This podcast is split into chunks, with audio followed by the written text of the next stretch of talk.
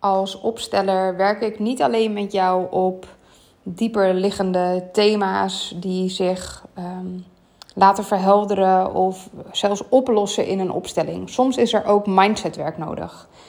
Ik geloof dat met alleen mindsetwerk, dus alleen bovenstroomwerk, je er niet komt. je kan nog zo vaak een mooie quote op de spiegel hangen en je helemaal kapot affirmeren. Maar als er ergens in jouw systeem iets zit wat maakt dat je echt loyaal blijft aan je familiesysteem, waardoor je niet ehm, je volledig kunt storten op dat wat je het liefste zou willen, dan kun je dat niet oplossen met mindsetwerk.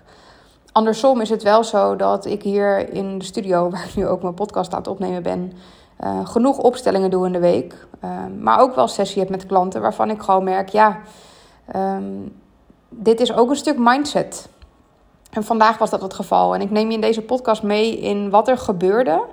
En ik deel ook gelijk een goede tip met je. Als jij merkt dat je nu op dit moment vastzit in een plek, op een plek waar je je niet comfortabel bij voelt. En je wil iets, maar er zit nog iets wat je tegenhoudt. Wat ik vaak ook zie gebeuren is dat de acties die wij wel of niet ondernemen, dat die eigenlijk, vooral degene die we niet ondernemen, dat die heel vaak samenhangen met een overtuiging. Van ik kan dit niet, het is het moment nog niet, uh, dit lukt denk ik niet. En een voorbeeld kan zijn, ik moet echt een niche kiezen of een expert ergens in zijn, anders kan ik nooit succesvol worden. Dat is een bepaalde overtuiging, bijvoorbeeld gevoed door wat je in ondernemersland ziet gebeuren. En even voor jou, een overtuiging is niks meer dan een reeks aan gedachten die zich zo vaak hebben herhaald dat je het bent gaan geloven. Ehm, en een gedachte kan dus zijn doordat je het keer op keer bevestigd ziet in je leven.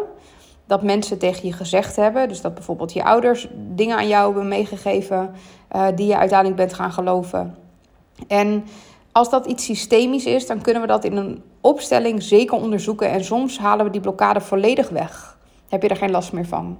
Maar dat gebeurt zeker niet altijd. Soms mag je echt op mindset niveau hier aan werken. En de tip die ik vandaag aan mijn klant gaf, die denk ik voor jou ook heel relevant kan zijn, is dat wanneer jij merkt dat je nog een overtuiging hebt die niet helpend is, dus het is een negatieve overtuiging die jou er bijvoorbeeld van weerhoudt om in de actie te gaan, om dat podium te pakken wat je eigenlijk wil. Om eigenlijk nog maar voor één aanbod te gaan, omdat je dat helemaal te gek vindt. Maar ja, je hebt de overtuiging dat je daar echt niet van rond kunt komen.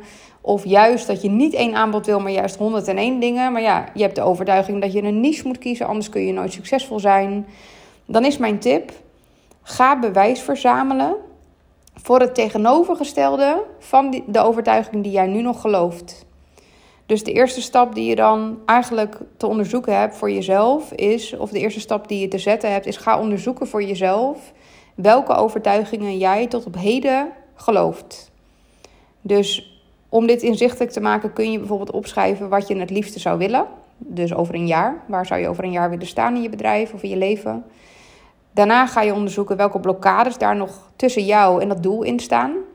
En heel vaak hangen die blokkades aan een overtuiging die niet helpend is. Als je namelijk geen blokkade had gevoeld, dan had je het waarschijnlijk al gedaan. Dus het eerste is dat je inzichtelijk wilt krijgen welke overtuiging je hebt. De tweede stap is dat je gaat ehm, precies het tegenovergestelde van die overtuiging als nieuwe overtuiging gaat introduceren in je hele zijn. Dus, even het voorbeeld, ik moet een niche kiezen, anders kan ik niet succesvol zijn. Kun jij als nieuwe overtuiging bijvoorbeeld formuleren: ik doe 101 dingen en ik heb daarmee een succesvol bedrijf.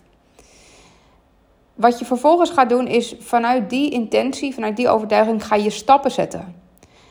Voordat je die stappen gaat zetten, is het helemaal niet van belang dat je al helemaal erin gelooft. Het is een beetje kip-ei verhaal. Sommige mensen zeggen ja, ik moet het helemaal voelen of ik moet het helemaal geloven voordat ik het ga doen. En ik ben veel meer van ga het maar gewoon doen, want dan kun je onderweg bewijs verzamelen dat het inderdaad mogelijk is. En dat is precies de huiswerkopdracht die ik vandaag aan mijn klant meegaf. Is ga bewijs verzamelen voor deze nieuwe overtuiging. En wat er dan eigenlijk gebeurt, is dat jij jezelf toestemming geeft om in de actie te gaan. Sterker nog, je geeft jezelf toestemming om in de actie te gaan, terwijl je het eigenlijk nog niet helemaal gelooft, maar je blijft daardoor wel in beweging. En vervolgens loopt daar nog een soort parallel proces naast En dat proces gaat echt over hang een post-it op je muur en schrijf op elke keer dat jij deze nieuwe overtuiging bevestigd ziet. Dus elke keer dat jij in de ene week je ene aanbod verkoopt en in, je in de volgende week het volgende aanbod verkoopt, wat totaal niet met elkaar afgestemd is, omdat je drie, vier, vijf, zes, zeven hele verschillende dingen doet. Toch heb jij dan het bewijs verzameld dat jij dus met meerdere dingen een bedrijf kunt runnen en daar succesvol in kunt zijn. Dus verzamel bewijs voor dat wat je nu kiest te geloven. Daar gaat het om. En mocht je dan merken dat je in de actie, dat je dit een paar weken of misschien, nou, ik zou je zeggen, gun jezelf echt tijd. Neem lekker twee maanden hiervoor om gewoon te experimenteren met nieuw gedrag, met een nieuwe overtuiging. En hou er wel bewustwording op. Dus eh, zet een reminder in je agenda dat je elke week even bij jezelf incheckt. Welke acties heb ik genomen? Welke acties neem ik volgende week? Om hiermee ehm, te experimenteren. Ga er boven hangen en kijk in die twee maanden hoeveel bewijslast je hebt verzameld om dit, deze nieuwe overtuiging te geloven. Dit is echt een super waardevolle ehm, oefening, namelijk. Het helpt je om los te breken van ingebakken patronen die je zijn opgelegd door ouders, opvoeders, schoolsystemen, werksystemen, eh, de kerk, je opleiding, je school, je vriendenclub, je sportclub. Het maakt niet uit. Elk systeem heeft zo zijn eigen patronen, groeven en zeker ook overtuigingen die daarbij horen. En dit is gewoon een hele mooie manier om niet alleen maar in de onderstroom, wanneer wij werken op jouw familiesysteem, daar de blokkades in aan te kijken. Maar met deze oefening kun je echt jezelf leren om in de bovenstroom, door middel van bewustwording en dus het bewust kiezen wat je wel en niet wil geloven, om daarmee te gaan experimenteren en te kijken welke overtuigingen bij jou horen. En welke je wil introduceren. Um, ja, ik ben heel benieuwd wat dit bij jou raakt als je dit hoort. En ehm, ik hoop dat je hebt meegeschreven dat je die stappen gewoon kunt uitvoeren. Dus ga eerst onderzoeken wat je wil, waar wil je over een jaar staan. Dan ga je kijken naar welke overtuigingen staan daar nog van in de weg.